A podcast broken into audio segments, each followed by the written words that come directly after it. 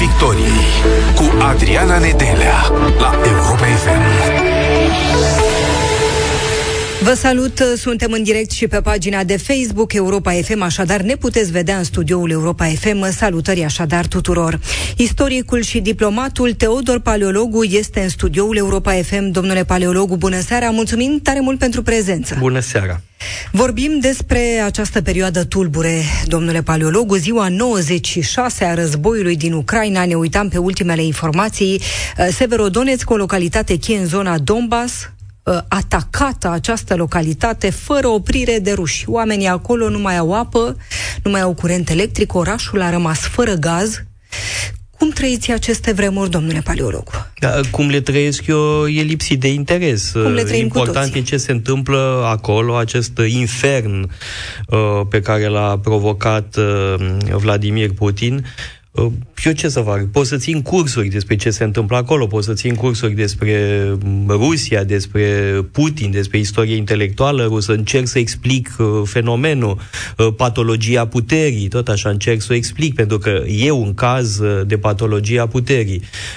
În rest, în asemenea momente, cred că trebuie să ne dăm seama cât de mici suntem ca persoane în fața imensității de suferință pe care o provoacă un asemenea război și e doar începutul, pentru că va însemna foamete, uh, uh, mai este și furtul pe scară masivă uh, pe care îl practică armata rusă. Ucraina e o țară jefuită de hoardele invadatoare ale Rusiei.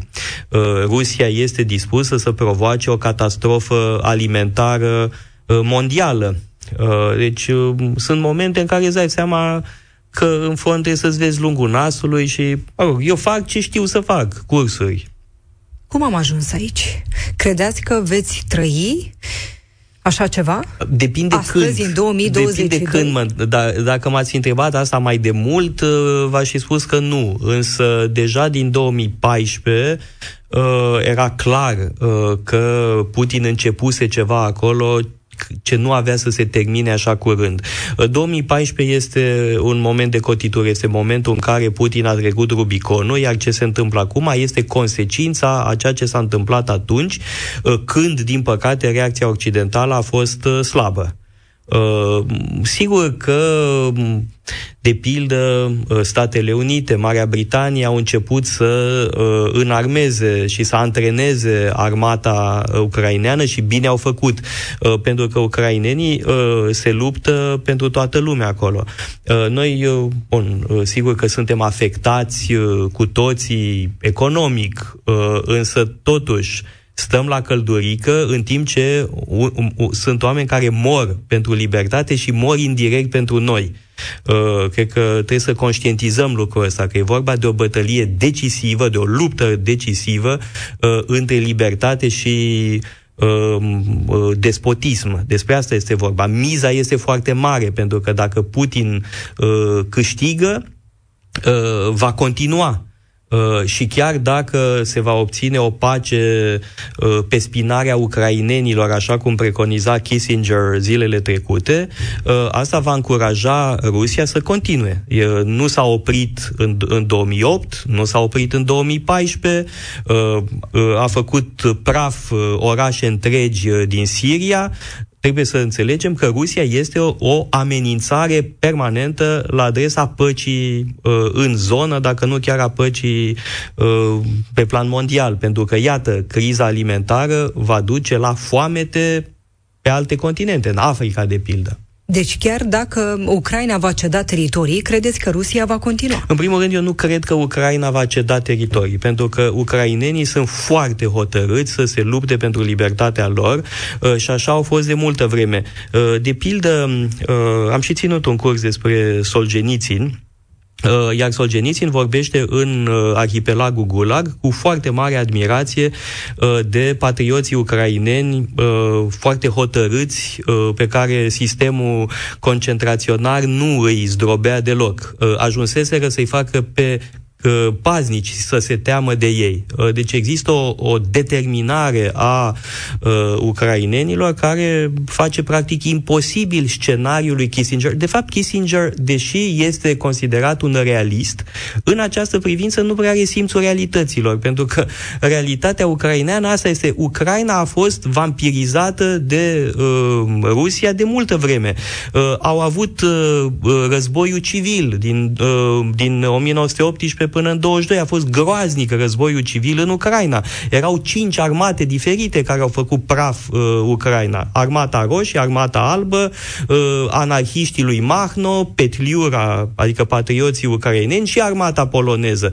Uh, Ucraina a fost devastată de războiul civil, apoi a venit Holodomorul, foametea organizată de uh, Stalin, apoi uh, al doilea război mondial, apoi Cernobâlul uh, și acum uh, această oroare uh, declanșată de Putin. Deci determinarea ucrainenilor de a se separa de Rusia este absolută. A venit și reacția lui Volodymyr Zelensky, a spus clar, Ucraina nu va ceda teritorii, războiul acesta ne-a rupt viitorul, ne-a rupt legătura culturală cu lumea. Uh, și atunci, Ucraina? Aici nu mi-e foarte clar uh, ce vrea să spună. Nu am urmărit, uh, nu am văzut uh, discursul la care vă referiți dumneavoastră. Eu am, din potrivă, impresia că Ucraina beneficiază acum de o simpatie enormă peste tot în lume. Uh, dar nu e vorba doar de o simpatie de moment. Uh, cred că foarte multă lume conștientizează că de uh, eroismul ucrainean depinde soarta democrației în lume. Uh, ei ne apără, nu numai pe noi, pe români, uh, apără Europa de uh, o putere eminamente uh, periculoasă, agresivă, expansionistă. Care credeți că ar putea fi soluția, domnule paleologu? Ce ar trebui să se întâmple? E un summit să dispară Putin. acum. Să dispară Cum? Putin și rușii să se retragă din teritoriile ocupate și să plătească pentru ce au distrus. Uh, asta trebuie să se întâmple și eu cred că asta se va întâmpla. Nu imediat, tind să cred că războiul va dura uh, destul de mult, poate ani de zile, uh, însă uh, asta este singura ieșire. Rusia trebuie să elibereze teritoriile ocupate uh, și trebuie să plătească pentru pagubele făcute. Uh, singurul lucru care mă preocupă este lașitatea occidentală. Lașitate pe care de-al minte o găsim și în România, dar poate mai puțin decât în uh, țări occidentale, unde, uh, sigur, mulți se gândesc la uh, afacerile cu Rusia, relațiile, uh, prețurile convenabile pentru anumite um, resurse. Uh, deci, uh, asta ar putea fi uh, o problemă în tabăra occidentală, da? anumite uh, disensiuni. E un summit extraordinar. Liderii Uniunii Europene se întâlnesc pentru a vorbi despre un nou pachet de sancțiuni împotriva Rusiei, inclusiv un embargo asupra importurilor de petrol rusesc în Europa. Da, iarăși Europa Greu de crezut dă că se un exemplu destul de, mă rog, un spectacol destul de penibil în comparație cu Statele Unite. Da? Uh, ce ni se spune? Că uh, va fi un embargo pe petrolul uh, rus, cine știe când, peste câteva luni. Astea sunt glume proaste, pentru că în fiecare zi statele occidentale care cumpără petrol din Rusia, practic finanțează războiul lui Putin. În fiecare zi, banii din Occident finanțează uciderea unor copii, unor bătrâni, uh, unor civili din Ucraina. În fiecare zi se întâmplă lucrul ăsta, da? Uh, deci, iarăși, uh, Uniunea Europeană uh, arată că este un uh, pitic din punct de vedere uh, politic. Este un gigant uh, economic și un pitic politic uh, care anunță cu surle și trâmbițe niște măsuri caragioase, da? Peste câteva luni vom vedea ce vom face sau vom uh, introduce un embargo peste câteva luni. Și atunci, cum anume ar putea dispărea Putin? Vorbeați despre dispariția lui, să dispară Putin. Cum să se întâmple asta? Cum biologic se va întâmpla lucrul ăsta uh, și uh, deocamdată recunosc, uh, nu, nu pot uh, pre- propune acum un scenariu, da? Uh, nici nu am uh, posibilitățile de acțiune în acest sens, deci chiar nu, nu, nu știu cum se va întâmpla acest lucru. Um, da, de pildă, dacă întrebați pe uh, cineva în 1942 cum uh, va scăpa lumea de Hitler, nu știu dacă ar fi fost așa ușor de dat un răspuns. Uh, eu cred că Putin și-a scurtat uh, timpul uh, la putere da, cu această invazie, care nu s-a produs deloc uh, așa cum și-a imaginat el. Uh, e un caz de patologia puterii, așa cum vă spuneam mai devreme, care, atenție, patologia puterii nu înseamnă că e nebun Uh, nu înseamnă că e nebun din punct de vedere clinic, sub nicio formă. Asta e o mare naivitate să-ți imaginezi că un personaj de ăsta e nebun și gata, ai rezolvat problema, l-ai declarat nebun. Nu, nu e deloc nebun, însă e vorba de o patologie a puterii în care un sistem politic generează, uh, mă rog, dezinformare, în care uh, însuși Putin este victima dezinformării.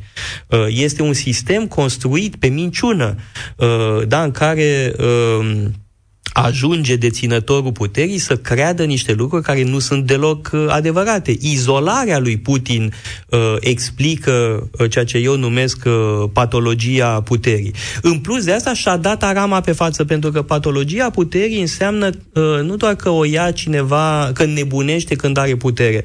Nu, uh, e vorba de uh, putere ca turnesol. E un uh, mare înțelept din uh, antichitate, Bias din Priene, care spunea puterea revelează omul. E o vorbă extraordinar de uh, profundă, de alminte Abraham Lincoln l-a plagiat într-un fel pe Bia Zimpriene când a spus If you want to know a man's character, give him power. Da? Dacă vrei să cunoști caracterul unui om, dă-i putere. Uh, puterea uh, e un uh, turnesol Uh, și Putin și-a dat arama pe față. Da? E uh, KGBistul gangster da? care acum își dă rama pe față. Și aș vrea să um, mai introduc aici o observație. Da. Um, pentru că uh, diferite voci explică ce se întâmplă acum uh, în uh, Ucraina uh, prin faimosul mesianism uh, rus. Uh, asta e o ispită pentru intelectuali, să uh, explice ce se întâmplă Uh, prin lecturile pe care le-au avut. Da? Au citit Dostoevski și au văzut ce înseamnă mesianismul rus la Dostoevski și, nu așa, Dostoevski l-a explicat pe uh, uh, Putin. Fals. Uh, nu e mesianism, e gangsterism. Da? Avem de-a face cu un gangsterism caghebist. Asta este în primul rând.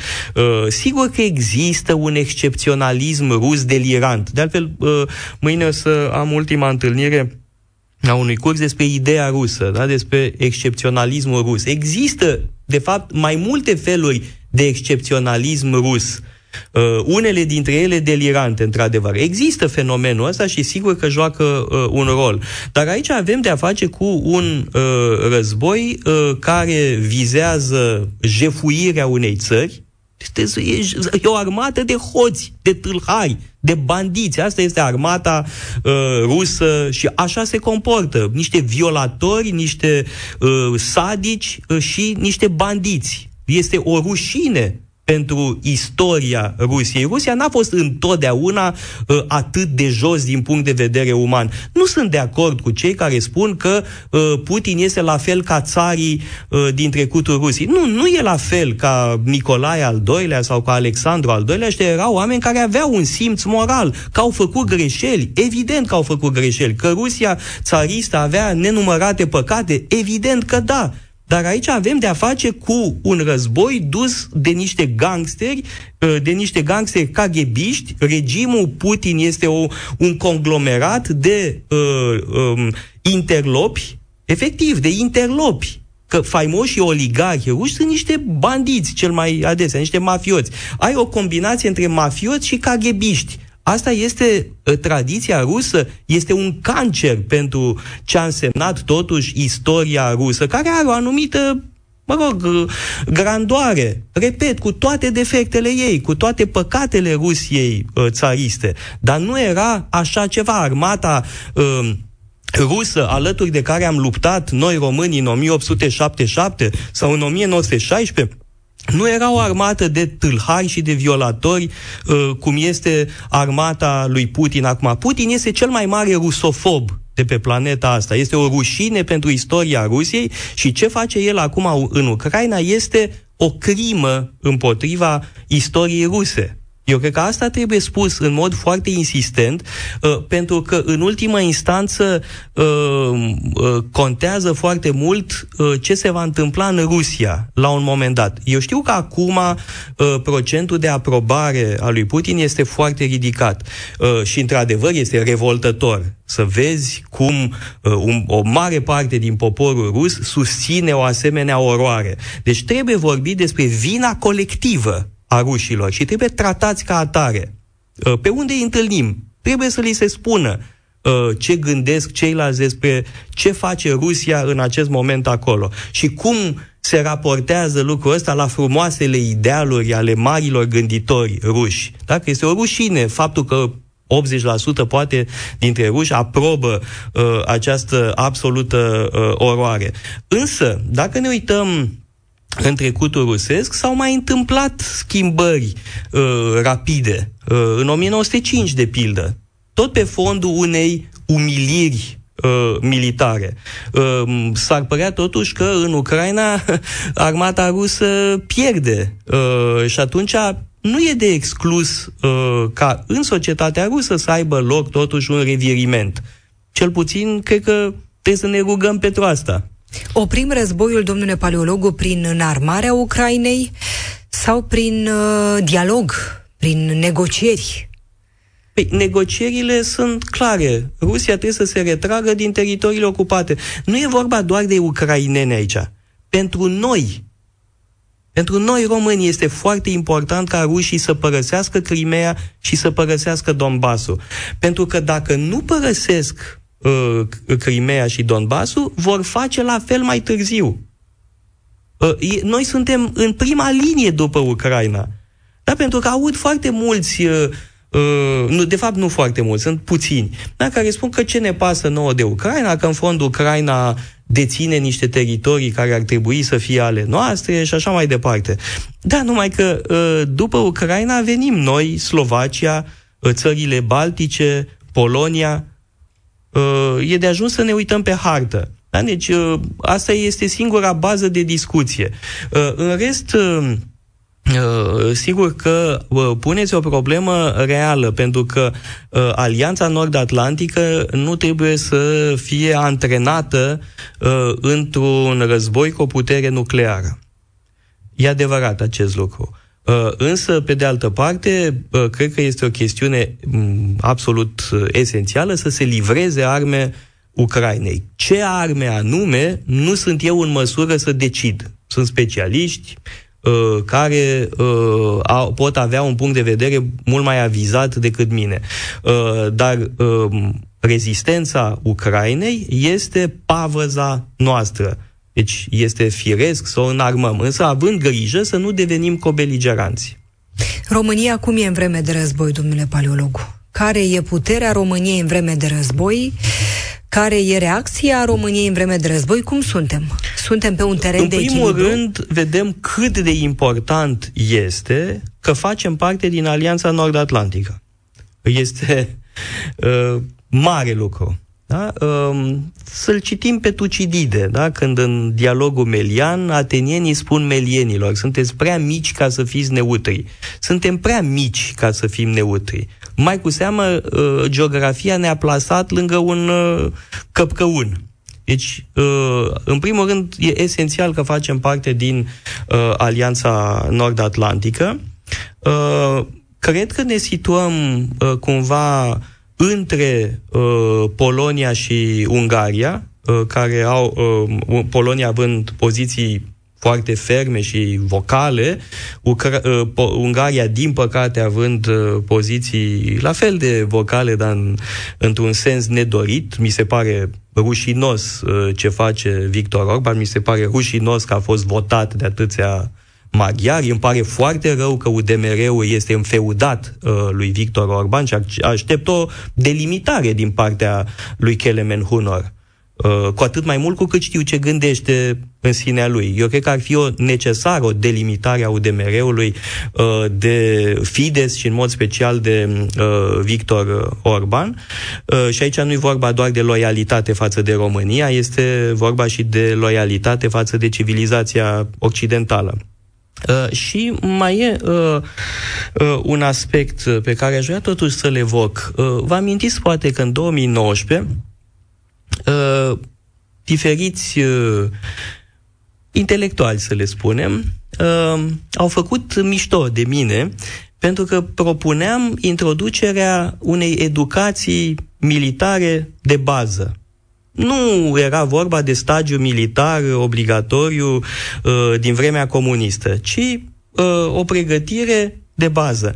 Acum vă întreb în 2022, uh, cine avea dreptate și cine erau de fapt niște idioți care doar râdeau uh, prostește de mine. Da? Se vede că am avut dreptate uh, în această privință și cred că, uh, fără, repet, a reveni la stagiul militar obligatoriu de dinainte, e nevoie ca toată populația țării să aibă o formație de bază, să știi ce ai de făcut în uh, situații uh, uh, dificile și să ne înțelegem, nu eram deloc un clar văzător.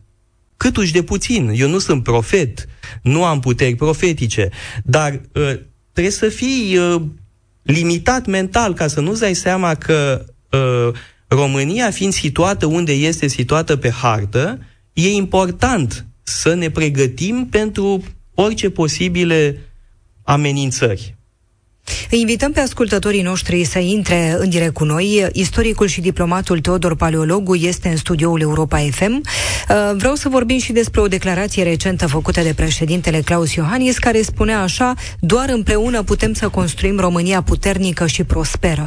Firește că ne întrebăm la ce se referă președintele, se apropie de uh, finalul celui de-al doilea mandat, ce e de făcut, cine și ce ar trebui să facă. Și da, care e puterea aceasta a României la care face referire președintele? Puterea României în vreme de război, dar firește că ne aplecăm și puterea celor care ne conduc și ce fac ei cu puterea. Cum vedeți această declarație? 0372, le reamintim ascultătorilor numărul tele- de telefon pe care îl pot apela pentru a intra în direct cu noi. 0372 Mergem acum în Buzău, domnule Paleologu, și imediat revenim la discuție, pentru că ni se alătură George. Te salutăm, George!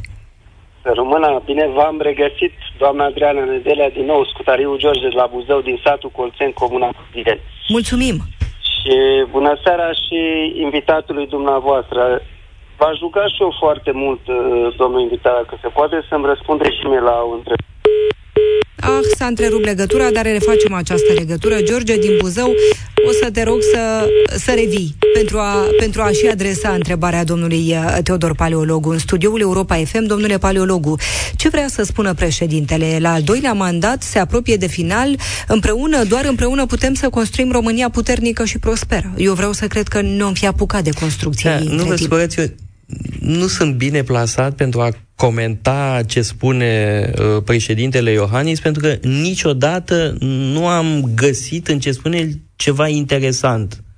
Uh, nu, nu cred că există o frază cu sens sau memorabilă în tot ce a spus el de 8 ani încoace, deja. Uh, nimic demn de reținut. Da? Sunt numai vorbe goale. Fraza asta este o, de o nulitate absolută din punct de vedere conceptual. Chiar vă rog, faceți un concurs. Nu știu, să dăm, nu știu, șampanie Veuve Clicquot pentru cineva care poate găsi o frază inteligentă spusă de Iohannis de 8 ani de zile încoace. Realmente, nu, nu o sticlă, o, o cutie de sticle uh, Veuve Clicquot, da? de șampanie de cea mai bună calitate, dacă măcar o frază inteligentă găsește cineva. Ne întoarcem la Buzău pentru că ne așteaptă George acolo. Te salutăm din nou, George. Ascultăm întrebarea ta. Să, să rămână din nou, George Scutariu. uh, fiți amabil, uh, domnul invitat, uh, o întrebare scurtă. Vorbeați mai devreme de președinte. Eu, ca cetățean, și sunt tânăr, 29 de ani.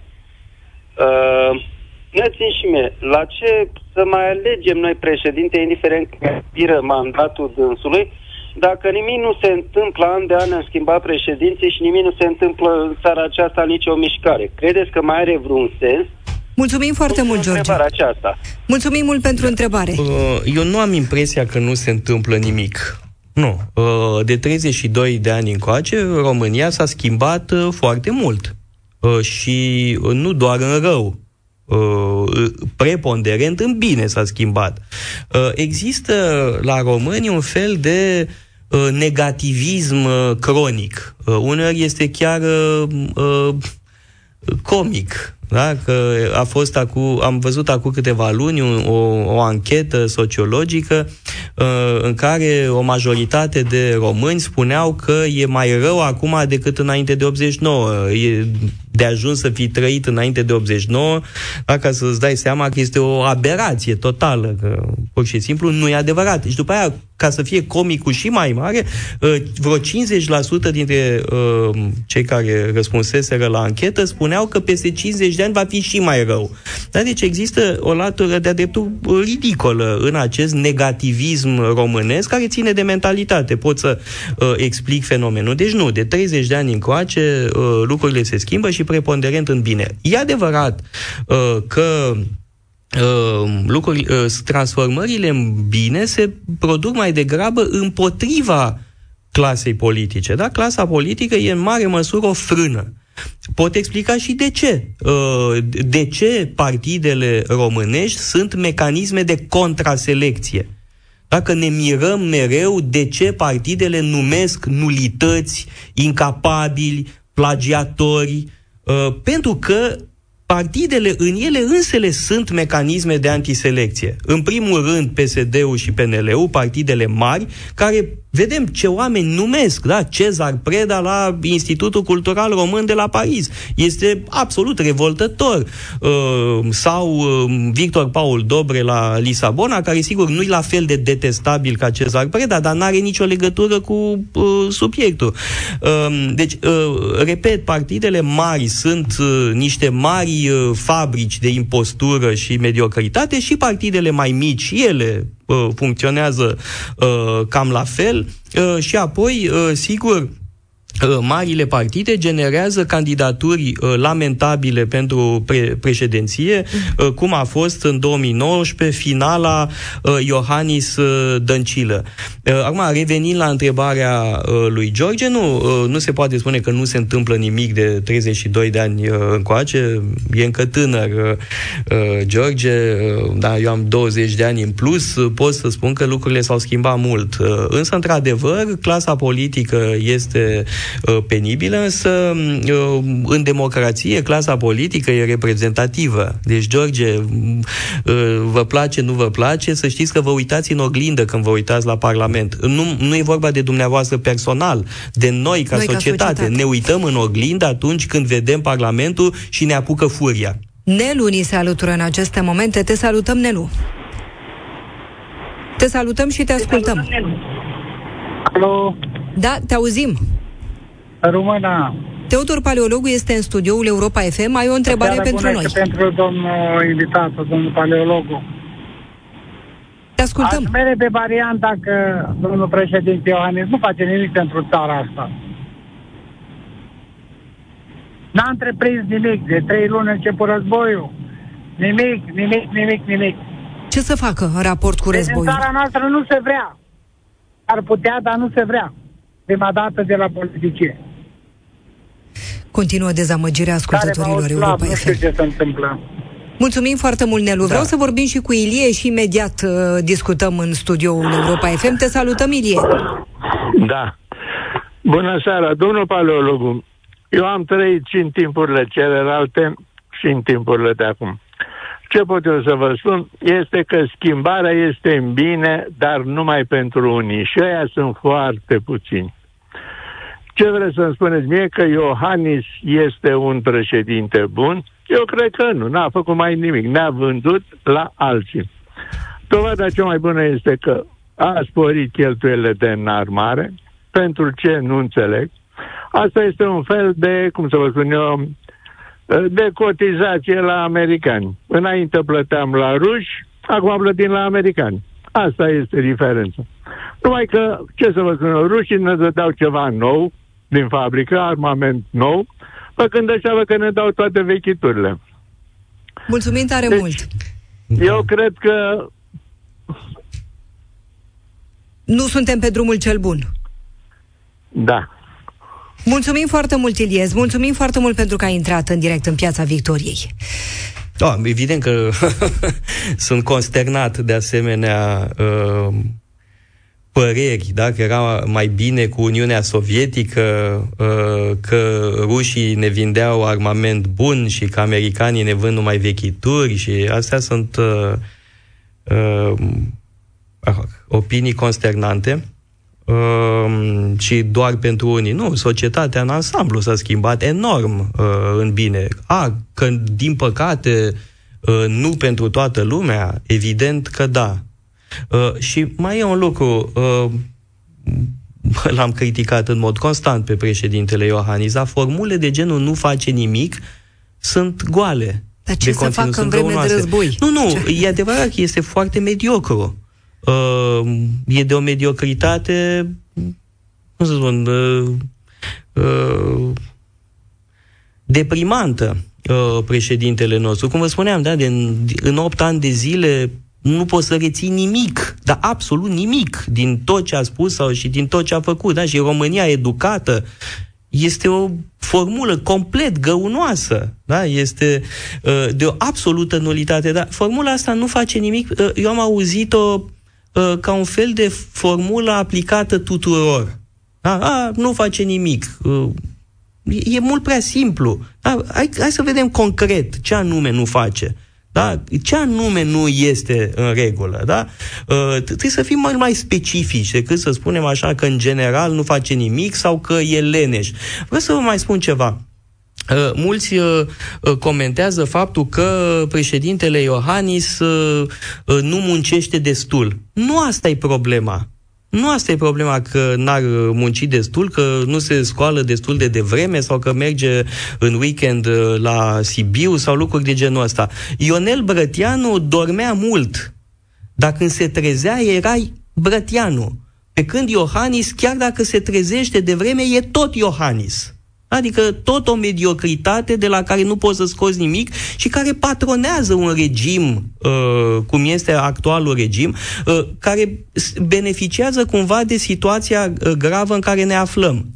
Uh, da, având război în Ucraina, tăcem din gură cu toții și nu mai protestăm. Dar este revoltător da, să avem uh, această, uh, acest conglomerat PNL-PSD în care cei mai proști din ambele partide sunt la putere sub patronajul președintelui Iohannis. Vreau să vorbim și despre educație, domnule paleologu. Povestea Casei Paleologu, cartea ce tocmai a fost publicată, o carte despre educație și scrieți, spuneți în felul următor.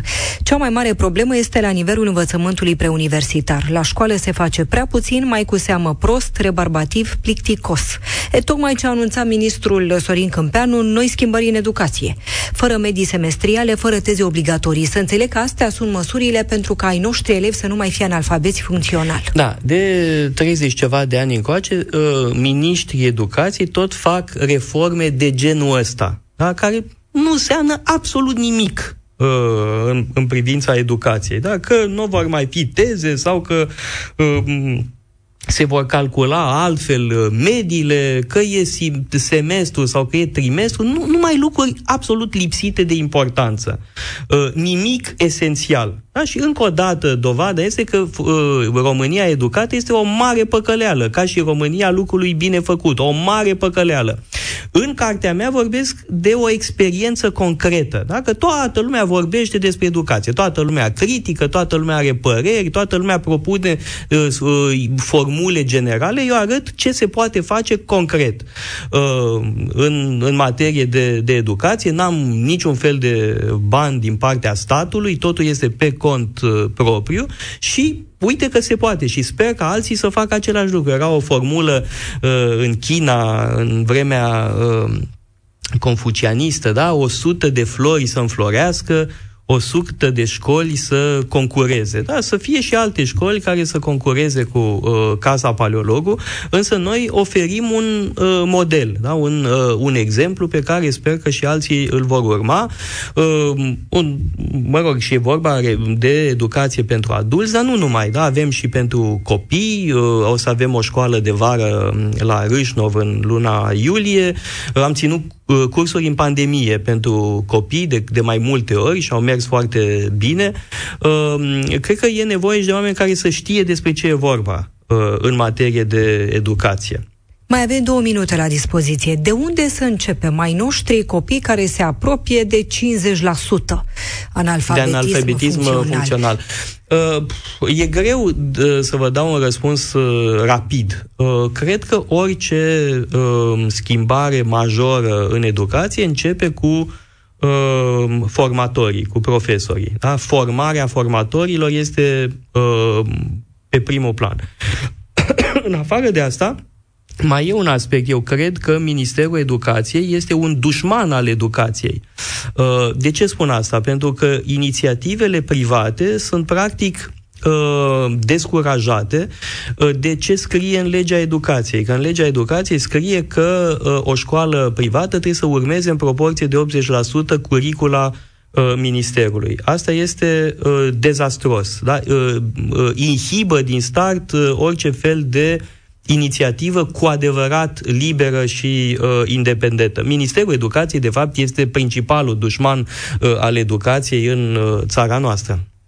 Mulțumesc tare mult, domnule paleologu, vă mai așteptăm în studioul Europa FM. Mulțumim mult, istoricul și diplomatul Teodor Paleologu a fost alături de noi. Le mulțumim foarte mult și celor care ne-au urmărit și au intrat în direct pentru a comenta subiectele. Ne revedem săptămâna viitoare. Nu plecați însă în doar câteva momente. Încep știrile la Europa FM. Piața Victoriei cu Adriana Nedelea la Europa FM.